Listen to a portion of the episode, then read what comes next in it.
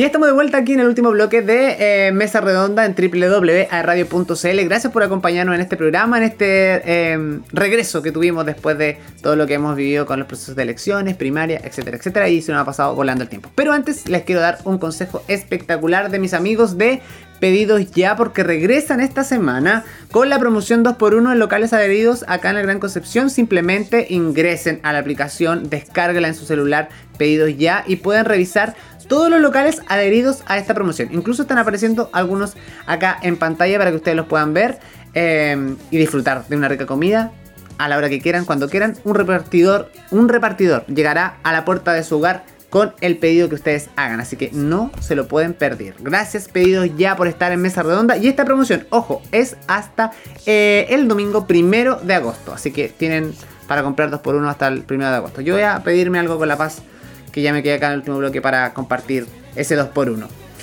Eh, oye, Pasita, antes de despedirnos, me encantaría que habláramos un poco precisamente de em, la descentralización, la importancia de las regiones. Cuéntame un poco, ¿qué te parece a ti? ¿Qué, importancia o relevante es en todo este proceso que estamos viviendo? Sí, mira, la descentralización, a mi juicio, es uno de los temas eh, transversales en toda la Convención Constitucional. Eh, y la mayoría de los constituyentes, tanto quienes vivimos en las regiones distintas de la región metropolitana como de la región metropolitana, están de acuerdo en esto. Eh, la descentralización se puede llevar por distintas vías. Una de ellas es, por ejemplo, la posibilidad de que eh, los impuestos que se establecen eh, por parte del Estado puedan ser distintos en, distintas regiones, digamos. ¿Por qué? Porque si, por ejemplo, nosotros establecemos que en la región de Concepción, supongamos, eh, el impuesto a la renta va a ser menor que el impuesto a la renta ¿verdad? Eh, que se cobra, por ejemplo, en la región metropolitana, entonces posiblemente muchas empresas que están hoy en la región metropolitana se vendrían a la región del Biobío a desarrollar eh, sus eh, negocios, sus empresas, su giro, ¿ya? Eso por una parte. O por ejemplo, la posibilidad de poner IVAs que sean diferenciados, el impuesto al valor agregado. Para las personas que nos escuchan eh, y que no todo el mundo sabe, eh, porque no era obligatorio hasta hace muy poco eh, señalar en las boletas cuánto era el valor del IVA, la verdad es que por cada cosa que nosotros compramos o contratamos, pagamos un 19%. O sea, 19% del pan es IVA. Eso es un impuesto que el Estado nos cobra, ¿verdad? Y que al final se va a las arcas fiscales eh, y después se destina a las distintas cuestiones que, y tareas que requiere desarrollar el Estado. ¿Por qué no verlo desde esa perspectiva, por ejemplo? Que podamos tener IVAs diferenciados en las distintas regiones. Es un tema que también se va a abordar. Así como también que la descentralización, es, si se va a realizar esta descentralización a través de los gobiernos regionales, en las autoridades, en el fondo, recientemente electas, estas nuevas autoridades que son los, gobiernos, los gobernadores regionales, o a través de los municipios. Es una discusión que la convención se va a tener que eh, desarrollar. Y, evidentemente, eh, algo que es muy importante, que hoy existen funciones que se asignan a las regiones, pero que no van aparejadas de recursos. Por lo tanto, constituyen letra muerta, porque lamentablemente sin plata no baila el monito. ¿ya? Y, en, materia política es lo mismo. ¿De qué te sirve tener una facultad como gobernador regional si no tienes recursos? Como, o una facultad como alcalde si no tienes recursos para poder llevarla adelante. Entonces, es algo que hoy no es obligatorio, pero que deberíamos avanzar hacia allá y eso es algo transversal. Por eso yo lo planteaba que era importante esta cuestión de por qué no partir por los temas en que existe amplio consenso, para poder ir conociéndonos, para poder tomarnos ese primer café. Yo creo que eso es fundamental eh, y es un tema en que yo al menos eh, estoy muy, muy, muy de acuerdo, eh, precisamente porque he visto como muchos compañeros de universidad, muchos profesionales han tenido la obligación de emigrar a Santiago en circunstancias que muchos de nosotros amamos nuestra región y queremos quedarnos aquí a vivir y porque tenemos nuestra familia, tenemos nuestros vínculos y además porque la calidad de vida en las regiones es sustancialmente superior eh, y más barato de lo que pudiera ser en Santiago, Nilsson. Absolutamente. Y ahora, eh, si bien hemos ido avanzando de fase eh, en esta pandemia, ¿cómo ves tú también, Paz, un poco la labor de nuestros eh, políticos o de nuestros gobernantes regionales en temas como, por ejemplo, la reactivación económica, desde el punto de vista del comercio. Hoy día se habla. Eh, es súper llamativo porque cuando comenzó la pandemia se instauró con fuerza eh, la palabra pyme.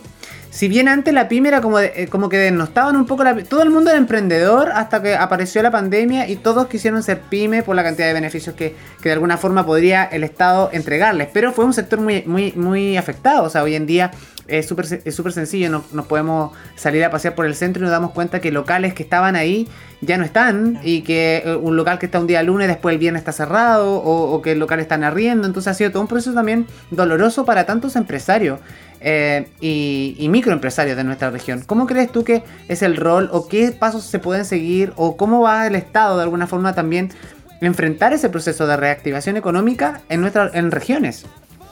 Sí, Mira, eh, una de las cuestiones más relevantes es ser consciente de los problemas que tenemos. Yo creo que eso es una cosa que los políticos muchas veces verbalizan, pero no están plenamente conscientes.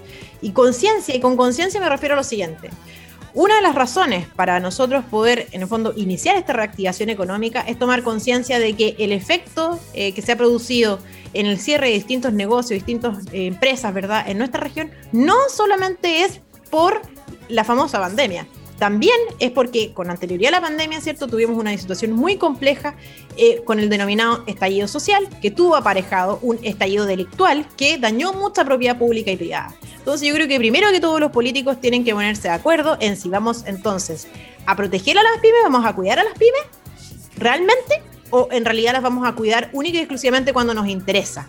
¿Y por qué lo digo? Porque en el contexto político actual existen muchísimos políticos que están a favor de amnistiar a un conjunto de personas que fueron en gran medida responsables de dañar propiedad pública y privada durante el estallido social que tuvo aparejado este estallido delictual eh, al que yo aludo, digamos. Entonces uno, a mí me extraña ver que hoy políticos quieren indultar a estas personas, pero al mismo tiempo tienen un relato de protección y promoción eh, de las pymes eh, ligado a la reactivación económica. Entonces a mí no me parece que eso sea correcto. diferenciando, ojo, Paz, diferenciando súper bien y claramente hay dos, dos, conceptos dentro de lo mismo, ¿no? Del significado que tiene por un lado el estallido social versus también este, eh, este lado delictual que deja de manifiesto todo lo que estamos conversando ahora.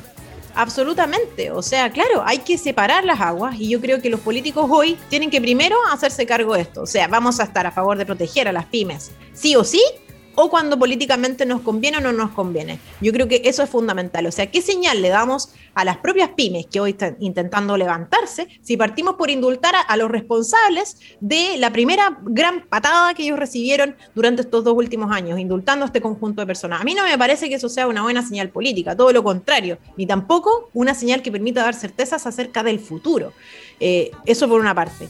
Y, y segundo, bueno, hay que apoyar a las pymes con todas las herramientas que tengamos disponibles a través de asignaciones eh, directas. Creo que es la forma más idónea en que nosotros podemos eh, aportar porque nadie sabe mejor cómo asignar los recursos que el propio dueño de su negocio.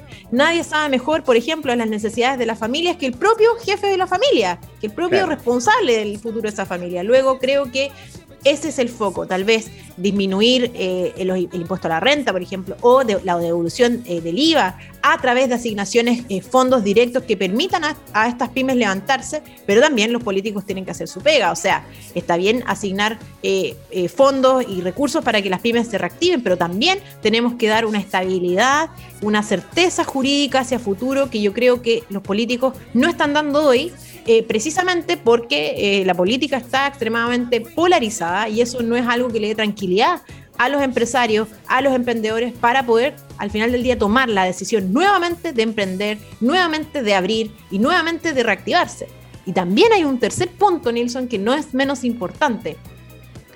Vamos a definitivamente abrir, ¿ya? Vamos a considerar entonces nuestra política eh, de manejo de la pandemia en lo sucesivo. ¿Será la libertad absoluta o realmente vamos a entonces en el futuro considerar eh, propuestas de manejo de la pandemia, pandemia como el famoso cortocircuito. Porque resulta que aquí las personas que nunca han emprendido, que nunca han tenido un negocio, no saben lo complejo que es abrir y cerrar, abrir y cerrar, abrir y cerrar desde la perspectiva logística, desde la perspectiva del día a día. ¿Por qué?